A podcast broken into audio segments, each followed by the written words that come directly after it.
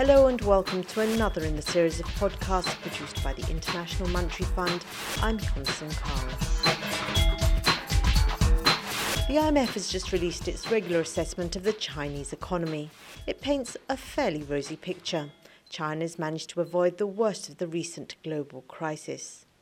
But before we start to celebrate, the report also warns that possible risks still lie ahead. I spoke to the fund's lead economist for China, Nigel Chalk, and began by asking him how the country had managed to navigate the downturn so successfully.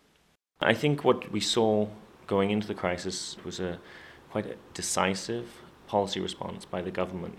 They clearly understood the downturn in the global economy would affect China quite greatly, and you saw a response that uh, involved expansionary fiscal policy and a large fiscal package to stimulate the economy.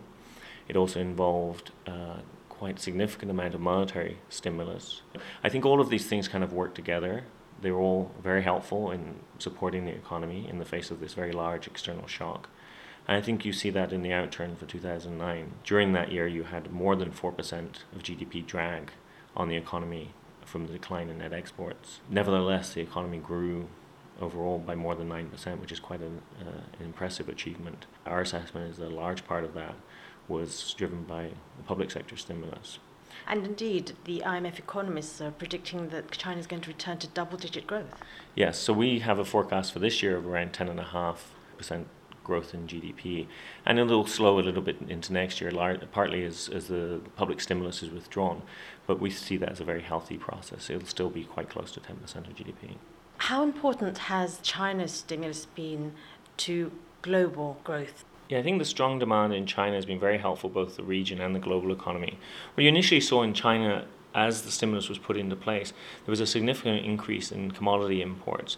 And that helped a lot of the commodity exporters around the world, particularly countries like Australia and Indonesia and Asia, who provide a significant share of their output to, to China. But then, as the process of recovery worked through and carried on, you saw a much more broad based increase in demand from China, a lot more capital goods imports from places like Korea and Germany and Taiwan, Japan we have done some work in our regional economic outlook that, that shows quite clearly that those countries where the share of their value added linked to China is greater, were also the ones that recovered faster from this crisis. So I think there's fairly uh, compelling evidence that the, the, the, more interlinkages you had with China during this crisis, the better you en- ended up coming out of this crisis. What about the flip side of that? How much danger has this raised about overheating of the economy? Because it's been this stimulus package has been huge, hasn't it? On overheating, I think it depends on what your view on overheating is, what your definition of overheating is. I think often people view overheating as an economy where strong demand is not being met by an increase in supply, and as a result, inflation takes hold. I don't think we see that process happening in China. I think in part because you've seen this big expansion in credit, which was accompanied by a big expansion in investment as well. So there's a tremendous amount of new capacity being built in China right now. I think if you take a broader view on overheating, I think what we do see in China is part of the consequences of, of this stimulus has been quite a rapid run up in housing prices and asset prices in general, but particularly housing prices in a number of cities. And I think the authorities themselves recognize that as an issue and have acted, um, particularly in April of this year, have acted quite proactively to tackle that issue. Let me go back to the issue of trade because obviously China is a huge trading nation, and obviously connected with that issue is the subject of the value of the uh, Chinese currency, the yuan. There's been considerable debate about the level of the yuan. What is the assessment of the IMF economists on this? Yeah, the staff's view has, and I think we show that in the staff report, is that the renminbi right now is below the level that's consistent with medium term fundamentals. I think we've been pretty clear in public on that. The stronger renminbi will help China. It's in the interest of the Chinese people. It'll help raise household income and increase the labor share of income in China. But also it will help with investment. It will help provide the incentives you need to move investment from investment into export sectors to um, investments in sectors that serve the Chinese consumer.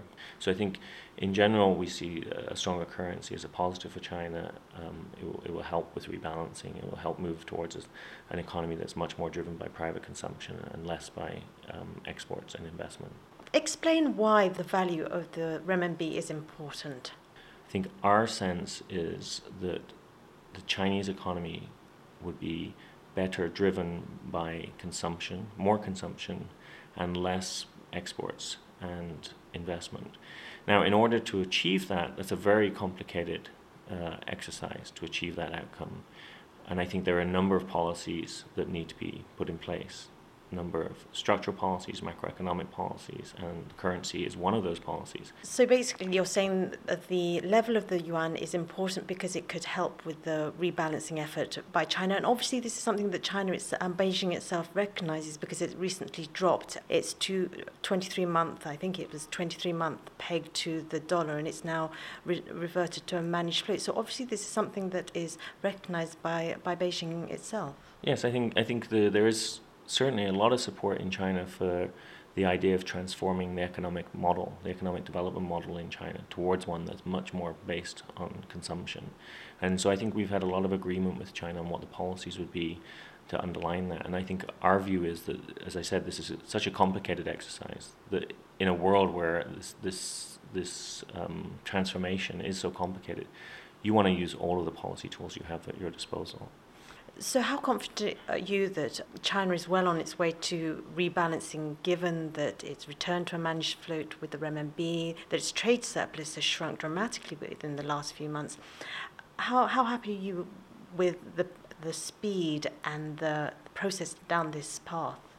I think there's it's a mixed picture right now for example, you are seeing very strong consumption in China, particularly during the crisis, which is somewhat unexpected. The, the consumer really held up very well in China over the past year, year and a half. But having said that, you also have seen for almost a decade a secular decline in consumption as a share of output. And I, I think it's going to take quite some time to reverse that trend. There are two forces I think that will work against China. The first is that the pickup in global demand will mean that the exports and net exports to the economy will start picking up as well. And so that's going to be a force behind um, a reassertion of the current account surplus that you've seen, the trade surplus you've seen. And secondly, as the fiscal stimulus is unwound in China, we also feel that will create uh, conditions where the current account will have a tendency to rise. So they're quite important headwinds facing China, and I think that will mean you know they'll have to be quite proactive on the policy response in order to ensure that the current dynamic you see of rising consumption and an increase in consumption as a share of GDP and a decline in the current account surplus can be sustained through time. Let me end by asking you this question. For someone who's living, say, in Africa or who's living in Europe or, or Latin America, why does it matter what the state of the Chinese economy is? People are, are very well aware about China as a manufacturing base. We see Chinese manufactured goods everywhere. But why should the ordinary man on the street in the middle of Latin America care about the state of the Chinese economy? Oh, I think the Chinese co- economy is tremendously important to the global economy. I think you've seen over the past year China becoming a much bigger part of global growth. I think you've seen um, the policy response in China as being much more decisive, much more uh, proactive. And that's going to have spillovers to the whole global economy, just given the size of, of, of the Chinese economy.